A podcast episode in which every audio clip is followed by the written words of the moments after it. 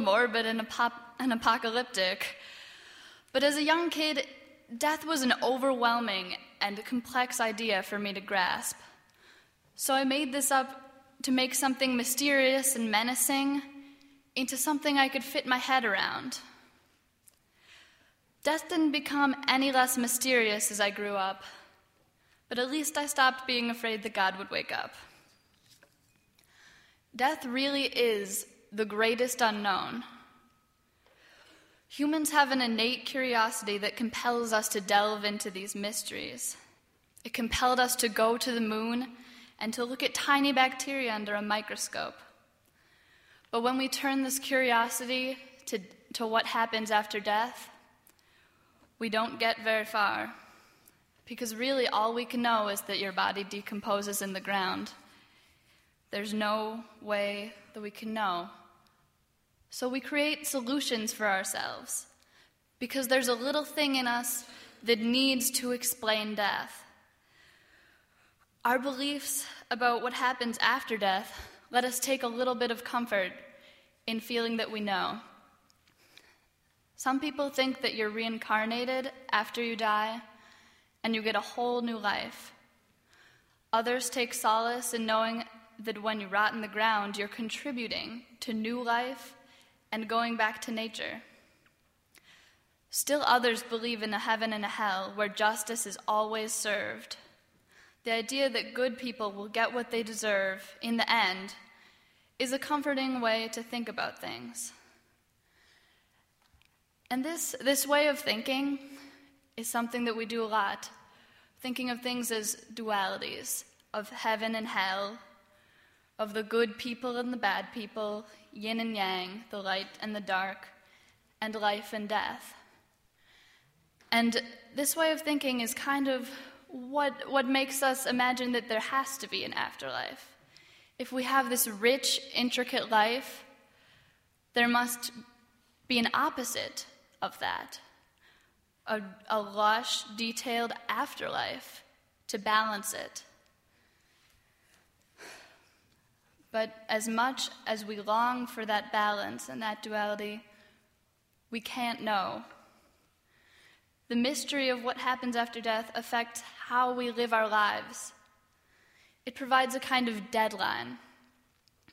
We all live our lives and collect ambitions and goals, things we love to do, places we'd, we'd like to go someday.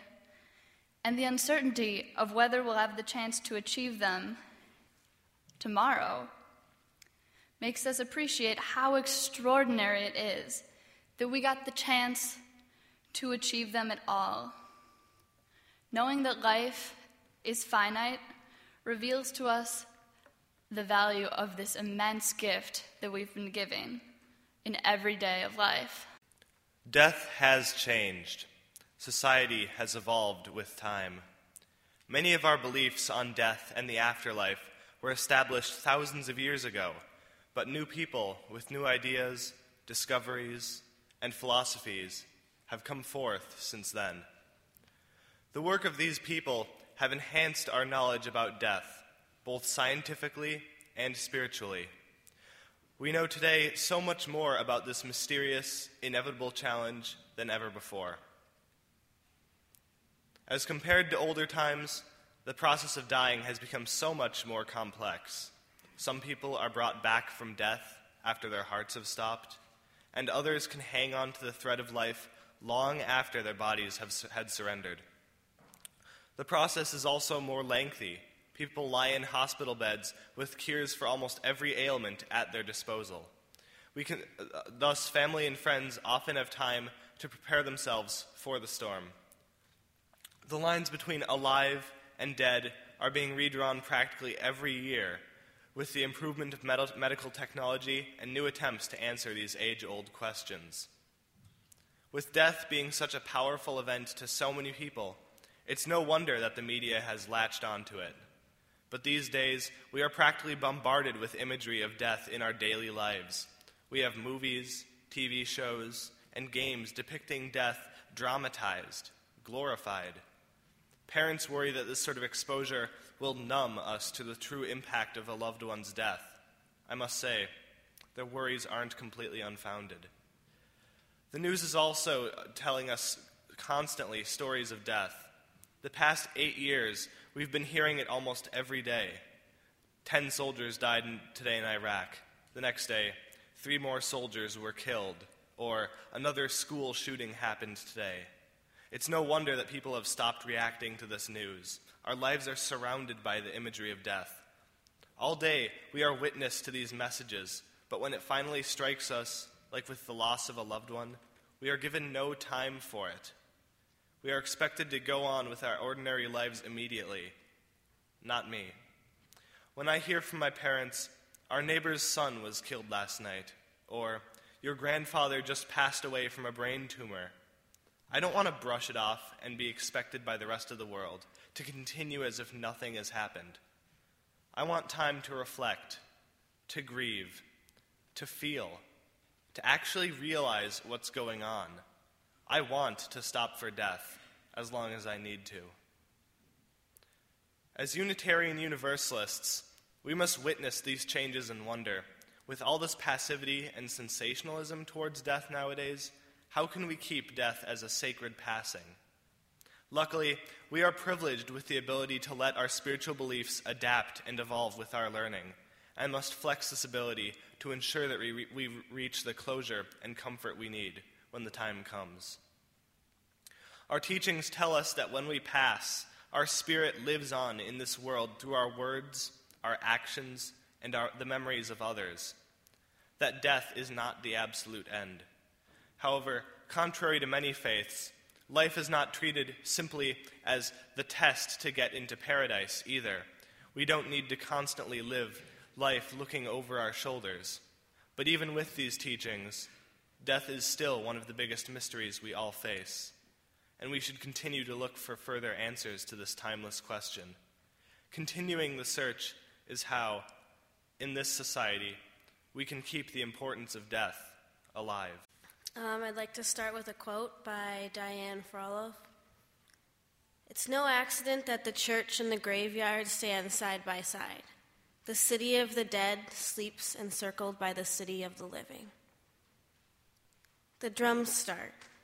It starts in their feet, moving upward and outward, filling their whole being, voices calling, they dance. I saw this on my trip to Ghana a wake, a funeral, but it sure didn't feel like one. There was dancing and music and laughter, a constant drumming. People have such different beliefs about death. Around here, at most funerals, people cry and mourn the loss of someone special who's in their life. In Ghana, it's a time to celebrate and rejoice. Looking back, I think they have a point. Life is a gift, and yes, the fact is, someday we will all die. But why should I cry and sit, being sorrowful, when I could dance and sing and celebrate the amazing life this person had and be thankful for being a part of it? A life is something to celebrate, no matter how short. In Ghana, life does not end when you die, but goes on into another realm, it is looked upon as a person's greater relationship with all of the earth's inhabitants. Death is more universal than life. Everyone dies, but not everyone lives. Take the time to make sure you live for today. Make good use of the time you have here and now. Each year at Christmas, my family and Julia Berg's family get together and sing at Julia's grave. We make ice lanterns and tell stories. This is how we keep her with here with us, by remembering the time we did have, however short. Enjoy the time you have because tomorrow is never promised. Take the time you do have to make connections because the connections you make today are what will keep your spirit alive and well when you are gone. It is unknown, but there is no need to escape. Death is the end result of every journey. We cannot know what happens after death until we get there but we can affect what happens now and what happens to those we leave behind. The unknown is a scary thing. Is there a heaven? Who knows? Maybe there is, and maybe there isn't. But I do believe that you can find little parts of heaven on earth with loved ones.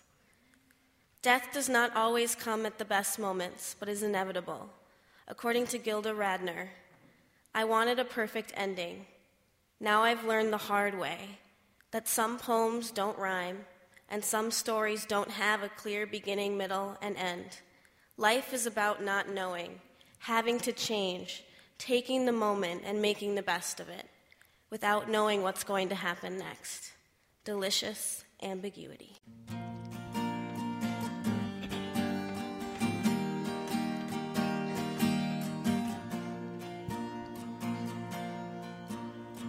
Love of mine, someday you will die, but I'll be close behind. I'll follow you into the dark.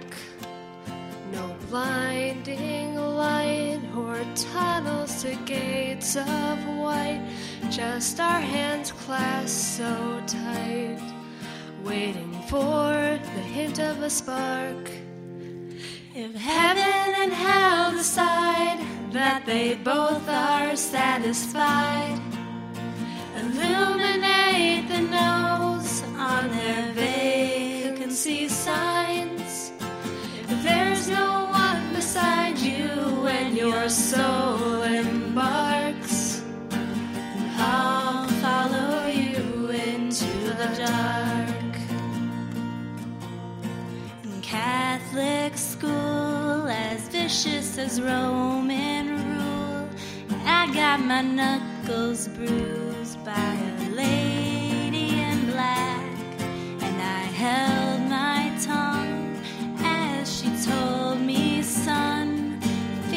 the heart of love, so I never went back. Heaven and hell decide that they both are satisfied,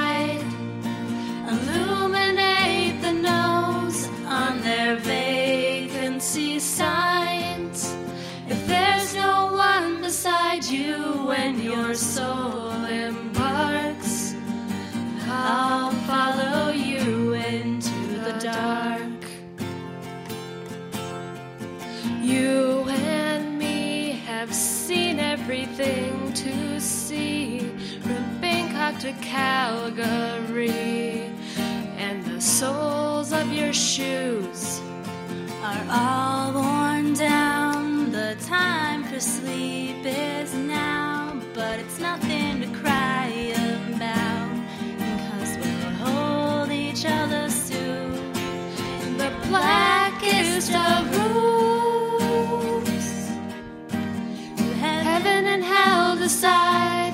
that they both are satisfied. And illuminate the nose on their vacancy signs. If there's no one beside you when your soul embarks, then I'll follow you into the dark. I'll follow you into the dark.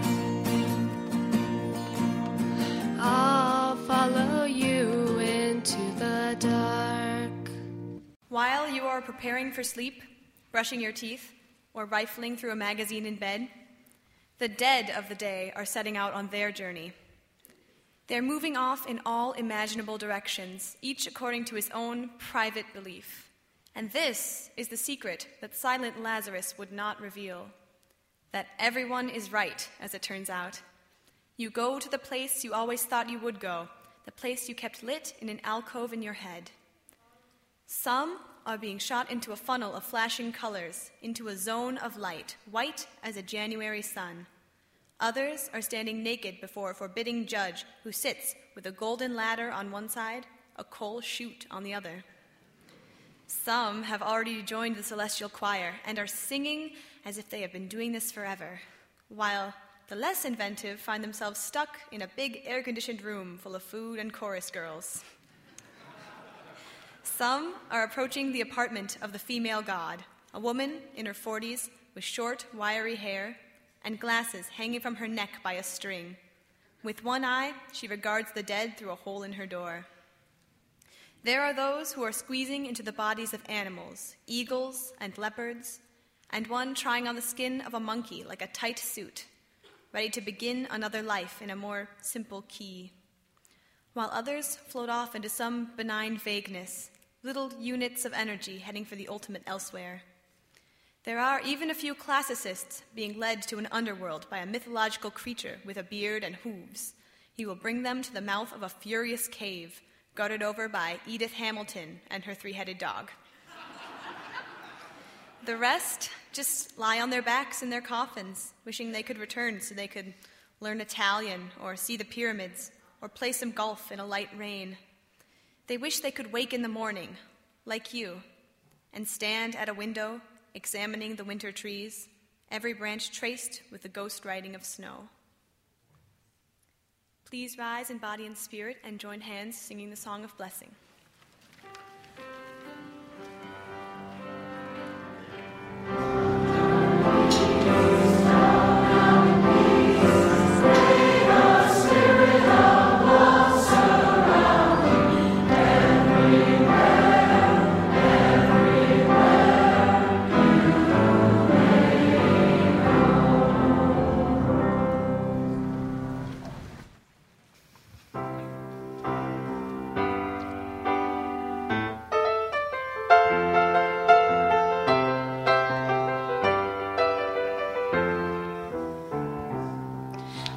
Find myself in times of trouble, Mother Mary comes to me, speaking words of wisdom, let it be. And in my hour of darkness, she is standing right in front of me, speaking words of wisdom, let it be. Let it be, let it be, let it be, Whisper words of wisdom, let it be.